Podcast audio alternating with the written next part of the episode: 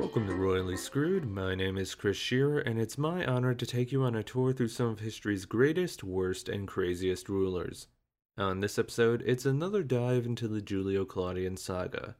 Previously, we learned about the early days of Emperor Tiberius's reign, how he attempted to navigate Roman politics, but unfortunately realizing that he was far from both the man and ruler that Augustus had been. Well, we'll leave Tiberius waiting in the wings until the next Julio Claudian episode. This time around, we're learning about his nephew slash adopted son and overall beloved hero of Rome, Germanicus. I know I've said this about quite a few people within the Julio Claudian saga, but there was a real chance that, in another timeline, Germanicus could have been Emperor of Rome, and he probably would have been a decent one at that. He definitely would have been beloved by the people.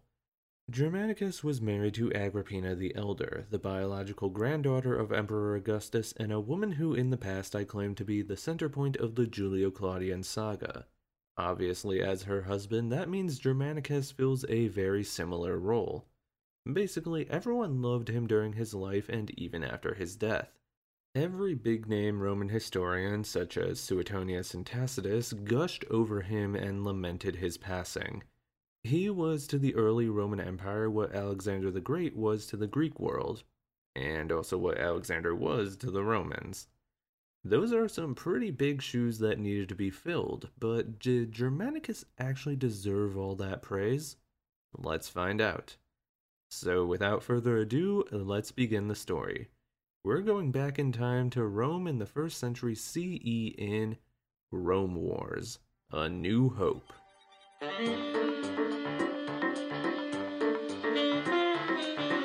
The background history lesson for this episode is one that I've put off for a while and was always hesitant to do.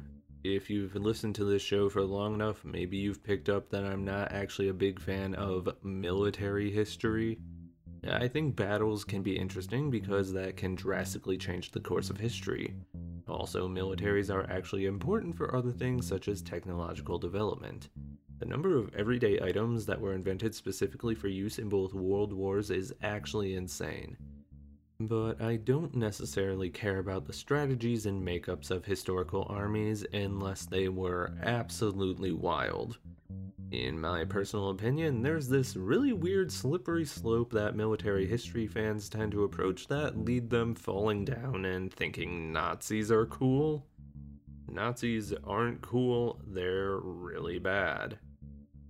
That's all to say that for this history lesson, we're actually going to learn about the Imperial Army of Rome, or at the very least, a very basic overview. Germanicus was first and foremost a war hero, so it only makes sense that the Roman military will play a large role in his story. So let's begin with the major groups within the Imperial Army of Rome. First up is the Legion. I've mentioned legions several times in past episodes, but never really explained what they were. A legion is the largest unit of soldiers within the Roman army, numbering 5,000 soldiers. These soldiers were all heavy infantry, meaning they wore armor, carried shields, and used swords or polearms as their primary weapons. Another thing about the legionary soldiers is that they were all citizens of Rome. This might sound obvious, but it's not that simple. Being a citizen of Rome was everything to the people of Rome, but it didn't just mean someone living within the borders of the empire. In order to be a citizen of Rome, both your parents had to be Roman citizens at the time of your birth. There were some exceptions, usually only just if the mother wasn't a citizen. And even then, there were different classes of Roman citizens, but that's info for another time. There were 25 legions in existence under the reign of Emperor Tiberius, meaning 125,000 Roman citizens were enlisted in the army during this time. The next major group within the Roman army was the Auxilia, which was formed during the reign of Augustus. Unlike the legions, who were made up of Roman citizens, the auxilia, which is the Latin word for support, were made up of non citizens, referred to as the peregrini. Because Rome had greatly expanded over the last century and not many people who were conquered were blessed with Roman citizenship, about 90% of the people living within the borders of the empire were considered peregrini. A single group within the auxilia was referred to as a cohort and contained only 500 soldiers. While the legions were mostly heavy infantry, the auxilia filled basically every other role light infantry, cavalry, and archers. Also, because these groups weren't made up of Roman citizens, it was usually best to make sure that a single cohort was comprised of a homogenous ethnic group and named after said group, such as the Cohors I Britonum, that was composed of non citizens in Britain. These units were not as well structured as legions, at least not during the 1st century CE. Around the 2nd century, auxilia began approaching similar structures to the legions, at least in terms of equipment.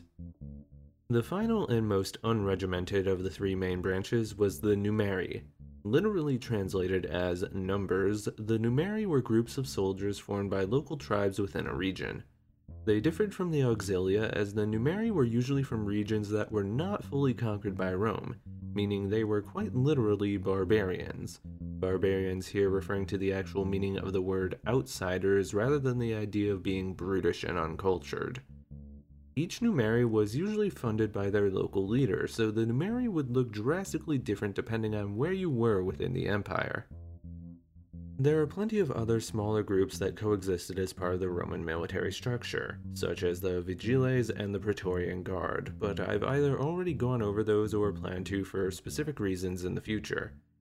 The only other aspect I'll go over here is that you might have heard of the term centurion, these were mid level officers who controlled 100 soldiers. There were also decurions who controlled 10 soldiers. The higher level offices, especially in the legions, were almost always filled in by nobles or, in the case of the auxilia, senior ranking centurions. And that is a very brief overview of the Imperial Roman army. The army that allowed Rome to conquer most of Europe, Western Asia, and Northern Africa the same army that will bring forth Germanicus and turn him into a hero of the people.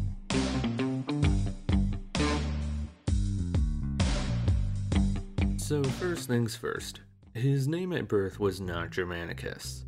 What was it? So, no one is sure. In all likelihood, it was either Nero after his father or Tiberius after his uncle, because that's how you named your son in ancient Rome. He could have also been named Decimus because that was his father's name at birth, which he later changed to Nero. But that's not important. He was born in 15 BCE to Nero Claudius Drusus, aka Drusus the Elder and adopted son of Augustus, and Antonia the Younger, the younger daughter of Octavia, Augustus's sister, and her husband Mark Antony. Clearly, Germanicus and his siblings had an outstanding pedigree within the Roman upper class. And speaking of Germanicus's siblings, they would play important roles in the empire, one for the good and one for the not so good. First up is Claudia Livia, usually referred to as Livilla. She was originally married to Augustus's biological grandson and successor, Gaius Caesar. After Gaius died in 4 CE, Livilla was eventually married to Tiberius's son Drusus. Germanicus and Livilla's younger brother was Tiberius Claudius Nero, the same name as his grandfather and uncle, but most historians just tend to refer to him as Emperor Claudius. So clearly he'll play an important role later in the Julio Claudian saga. In 9 BCE, when Germanicus was only around 6 years old, his father Drusus the Elder was out campaigning in Germania, we covered this a couple Julio Claudian episodes ago, so go listen to episode 35 if you haven't done that yet. Drusus the Elder was all set to receive this swanky cognomen Germanicus, but he fell off his horse and died. It was more dramatic than that, but I'm saving time here. In memory of Drusus's achievements, both of his sons were given the cognomen Germanicus. Also, due to Drusus's death, young Germanicus was technically now the head of the family, because that's how things worked back then. Give the title to the six year old rather than the mother. When Gaius Caesar died in 4 CE, Augustus scrambled to figure out his line of succession. Because Germanicus existed as a male relative of the emperor, he was technically in the running. Well, obviously, he was not chosen as successor. However, Augustus's plans for the principate slash empire still had room for young Germanicus. When Augustus adopted Tiberius into the Julii family, he also ordered that Tiberius adopt Germanicus. Now he was no longer, insert name here, Claudius Germanicus, but Germanicus Julius Caesar. And now that Germanicus was a Julii, he was given the full treatment of presumed future royalty.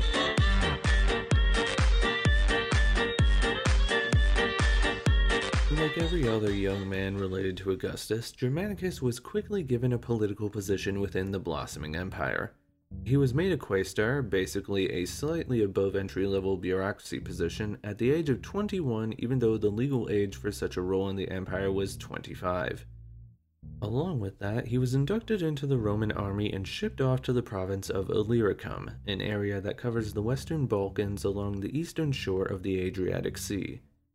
His uncle, Tiberius, was already in Illyricum attempting to put down a revolt caused by the Pannonians, people from the modern northern Balkan states, and the Dalmatians, that word referring to the tribes of the region of Dalmatia in Illyricum and not the dog breed. Tiberius had been in Illyricum for about a year fighting against the two tribes. However, the war was beginning to change when Germanicus arrived with his group of militiamen and former slaves. Not really an exciting option for backup, but still better than nothing. Now, the locals of Illyricum had resorted to retreating into the mountains where they had fortified bases. The Roman army was not equipped to take on enemies in this manner. Romans were used to classic warfare. Two armies meet on a flat fighting ground, the best group wins. So while the Roman army was not in serious danger, they definitely weren't making much ground against the rebels. Tiberius was hoping to win via a war of attrition, but that strategy meant spending much more time in Illyricum than Augustus wanted. Germanicus quickly proved that he was more than just a nobleman given a charge of a ragtag group of soldiers. He led his army into modern day Bosnia and Herzegovina to take on an Illyrian tribe called the Mazaei. Germanicus's leadership caused the Romans to win the battle. By the end of the year, several more legions, the Roman historians say about five, from further east in the neighboring provinces provided further backup to Tiberius and Germanicus. Instead of fighting the Illyrians head on in the forests, they chose to put down the rebels in the surrounding farmlands, choosing a more proactive, scorched earth strategy to further weaken the rebels still hiding in the mountains. The next year, the Pannonian rebels began to collapse after their leader, Penedes, was sold out and handed over to the Romans by one of his commanders, Bato the Breucian. Ironically enough, Bato the Breucian was later defeated in battle by another Illyrian tribe, the Dastiates, who were also led by a man named Bato. Because of the prominence of these two Batos, the entire uprising in Illyricum is known in Latin as the Bellum Batonianum, War of the Batos. Since he had done so well against the Mazaei, Tiberius started giving Germanicus more soldiers to command, and Germanicus went on to achieve further victories against the Illyrians. It got to the point where his own soldiers started calling him Imperator, meaning commander. Imperator actually held quite a bit of weight in Rome. During the Republic period, it was a title bestowed upon a leader by their men, and then that leader could go to the Senate and say, Hey, my guys called me Imperator, can I have a triumph now? However, Imperator changed connotations once it was attached to Augustus during his civil war against Mark Antony. The only people who were really allowed to be called that were relatives of Augustus, and even then it was only used lightly. In 9 CE, the rebellion was finally put down.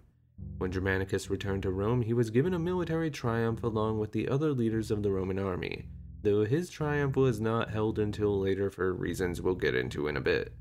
Now, Germanicus wasn't just grandson of the emperor. He was a war hero, the best kind of hero in the early Roman Empire. The age of Germanicus had begun.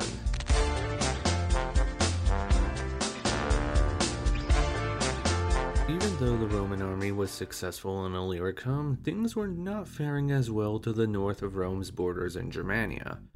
The legions in Germania were being led by a man named Publius Quintilius Varus. Varus had a long standing relationship with the Julio Claudian family. He had supported Augustus against Mark Antony and had become close friends with both Marcus Agrippa and Tiberius. He even gave a eulogy at Agrippa's funeral alongside Tiberius. He had been put in charge of the three legions in Germania. Well, in 9 CE, a Germanic leader named Arminius led an attack against the Romans. Arminius was technically a Roman citizen, having been taken by Germanicus's father about 20 years before and sent to Rome as tribute. He was taught the ways of Roman combat and became a fairly wealthy man in the social hierarchy before returning to Germania, this time under the leadership of Varus. While pretending to be within the good graces of Rome, Arminius actually banded together the disparate Germanic tribes that had been defeated by Tiberius. In fact, the only reason that Arminius was able to perform such an act was due to the fact that many of the legions that had been in Germania had been transferred to the Balkans in order to help Tiberius put down the revolt in Illyricum. This also brings in an interesting topic about how Rome's enemies could fight back against what was supposed to be the greatest army in Europe. You see, Rome was organized, incredibly organized. That was technically their secret weapon. It's really hard to defeat an enemy when they are so tightly packed together that you can't get an in, or when you actually defeat someone, hey, there's just another guy who already knows where to step in. However, that's only a secret weapon if you can quickly defeat your enemy. If a war becomes protracted, your enemies start to recognize your strategies. If you're a fan of history, maybe you've heard of Dan Carlin's Hardcore History podcast. He goes into this very well with his episode over Julius Caesar versus the Celtic people of Western Europe. So give that episode a listen if you're interested in that sort of stuff. It's very good but also maybe don't because I also plan on doing an episode over that at some point in the future. Your secret weapon is also further broken down if you teach your enemies that secret, which Rome did with Arminius. Whoops. Long story short, Arminius's alliance of Germanic tribes dealt a grueling defeat against Varus's armies at the Battle of Teutoburg Forest. It was so bad, in fact, that this defeat would essentially convince Augustus not to make an attempt to conquer all of Germania. So, what does this have to do with Germanicus? I mean, at this moment, nothing. He's back in Rome being hailed as a celebrity for both his military victories and his burgeoning political career. In fact, he's just been given permission to run for consul of Rome early if he wants it, and rumors of him being made proconsul, essentially the governor, of several provinces is also being discussed. At this point, he and Agrippina have had at least two children together, two sons named Nero and Drusus, both of whom were adopted as official grandsons of Tiberius, so add on Julius Caesar to both those names. However, once Germanicus was actually made proconsul of the land where he got his name in 11 CE, it became his problem. Augustus ordered both Tiberius and Germanicus to cross the Rhine and defend the honor of Rome against the Germanic people. Germanicus campaigned alongside his uncle for all of 11 CE until suddenly, big news, he had been elected as consul of Rome for the year 12 CE despite the fact that he technically didn't have most of the qualifications for the position. It was almost certainly a political move on the part of Augustus to ensure the line of his succession. Agrippa Postumus, Germanicus's step cousin? Families get weird with this much intermarriage. Was falling out of favor with the emperor, so making Germanicus consul solidified Germanicus as second in line for the seat of emperor. Also, another pretty major thing happened in 12 CE. On the 31st of August, Agrippina the Elder gave birth to a son who the couple named Gaius Julius Caesar who we'll talk more about a bit later and a lot a bit down the line. Psst, this is Caligula. With a year of political power under his belt, Germanicus was made commander of the eight legions in Germania in 13 CE. That was about one third of Rome's total military strength now under Germanicus's control. He continued fighting against the Germanic tribes into the next year. In 14 CE, Emperor Augustus died, meaning that Germanicus's adopted father was now the new emperor of Rome. The same day that Tiberius was appointed as princeps by the Senate, the senators of Rome also decided to send a letter to Germanicus. Hey buddy, so good news and bad news. Bad news, your grandfather, the living god Emperor Augustus, has died. Good news, you now have Proconsular Imperium. Proconsular Imperium was that fun special brand of power Augustus had given to both Marcus Agrippa and Tiberius that essentially made them second in command of the emperor with major power of the military and the provinces of Rome. However, news of Augustus's death also spread throughout the rest of the military. With news that the emperor was dead, talk of mutiny began.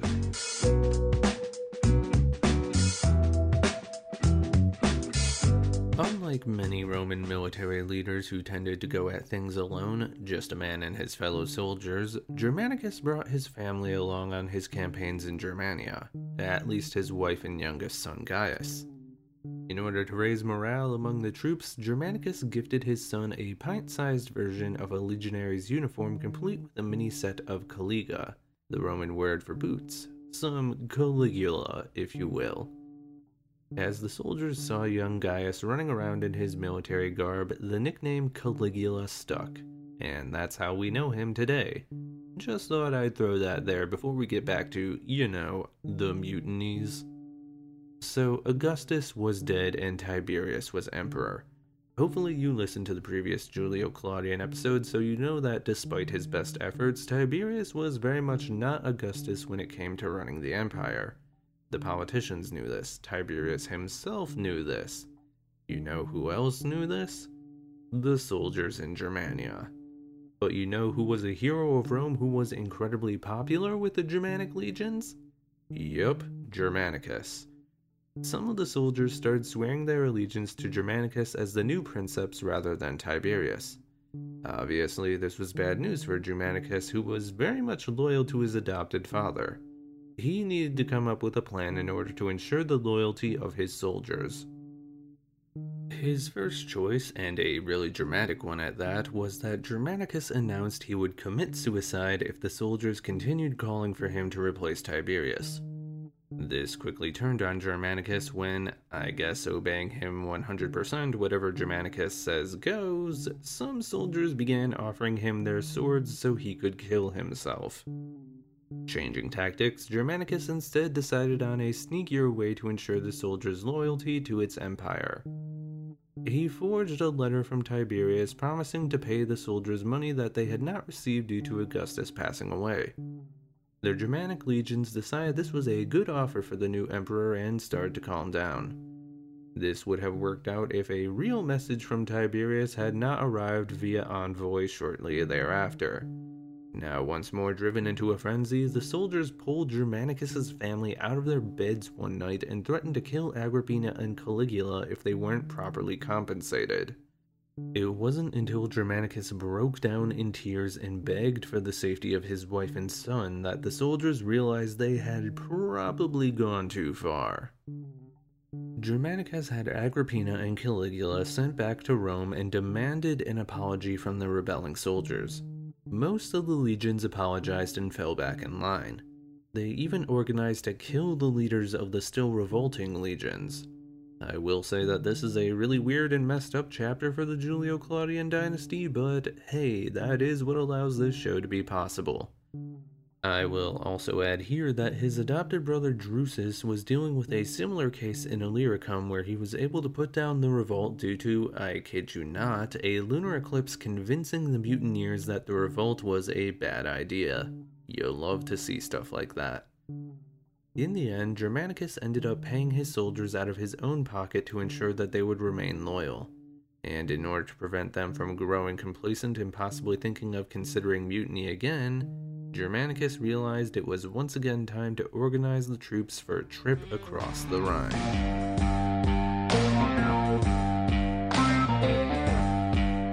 In 15 CE, Germanicus led over 12,000 soldiers across the Rhine in order to put down the Chatti tribe. Things were going well in this war until suddenly Tiberius called for Germanicus to return to Rome. What was the problem? Danger? Another revolt? Was Tiberius ill? Nope. Tiberius was giving his adopted son another triumph. Being a good commander, Germanicus acknowledged the offer but said he would have to delay that triumph as he was kinda busy at the moment. He sailed his boats down the Rhine and eventually destroyed the capital of the Chatti.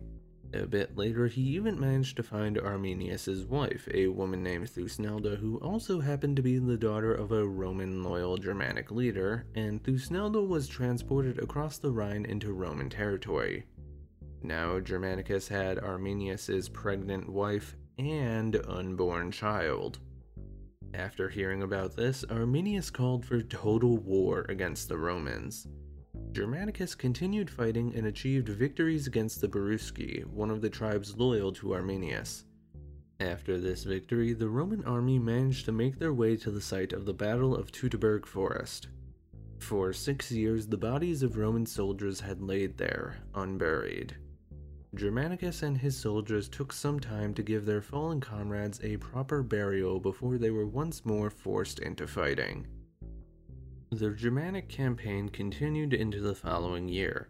Germanicus used his power as proconsul of Gaul to collect further taxes in order to raise reinforcements against Arminius.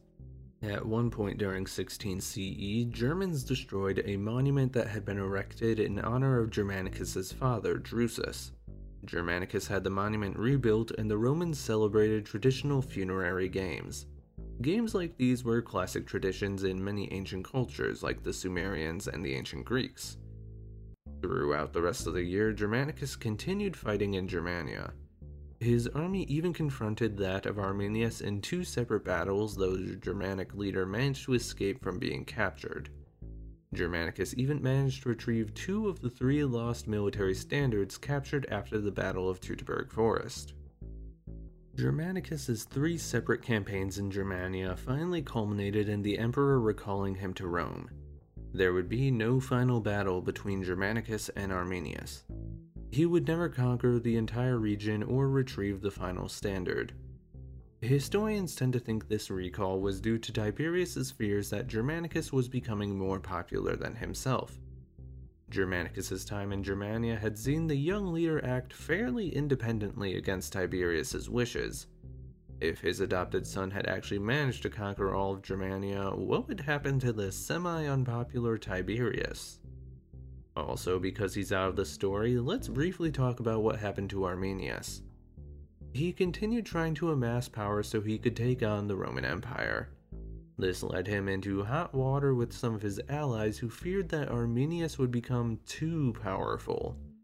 In 21 CE, some of Arminius's allies rebelled against their leader and had him killed. Arminius's legacy would continue to grow throughout the course of history. Even contemporary Roman historians offered him praise for being able to stand up to the Roman military at the height of its power. He became a symbol for Germanic nationalism following the German unification of the 19th century. However, like many symbols of Germanic nationalism, his role was drastically reduced following World War II.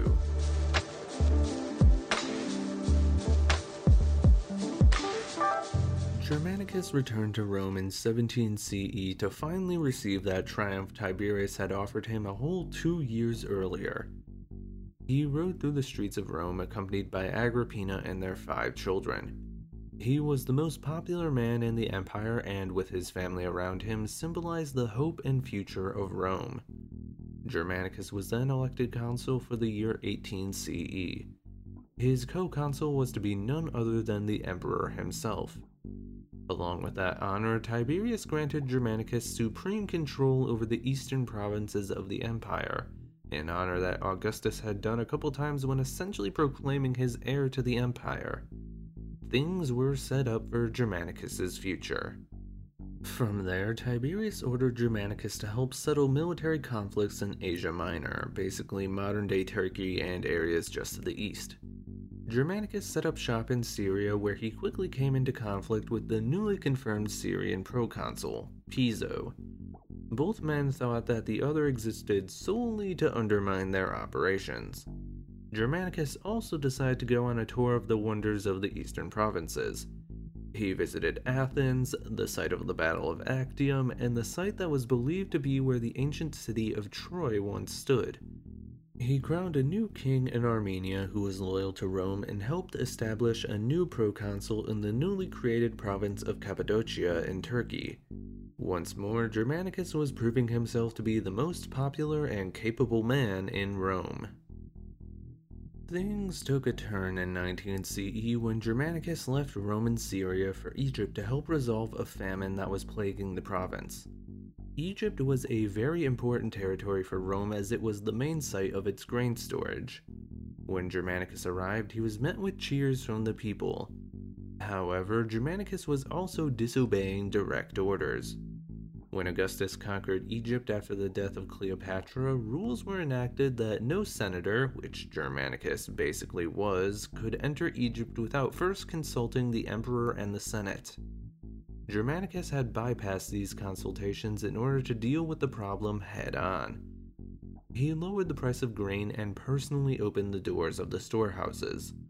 When Tiberius heard about this, he rebuked Germanicus for going over his head. Germanicus then decided it was probably time to return to Syria.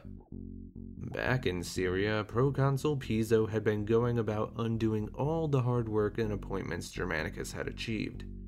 When Germanicus arrived, he publicly denounced Piso and attempted to have the proconsul recalled to Rome. It was around this time that Germanicus fell ill. Germanicus believed that Piso, or Piso's wife, was trying to poison him with magic. Piso eventually abandoned his post. Nonetheless, Germanicus still remained ill. He passed away on the 10th of October, 19 CE.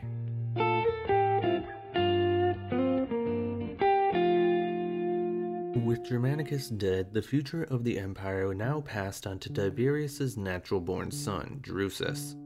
With this quick turn in Drusus's fate, Agrippina thought that it was Drusus who ordered for Piso to poison her husband, although this probably wasn't the case considering Drusus had no problem with Germanicus.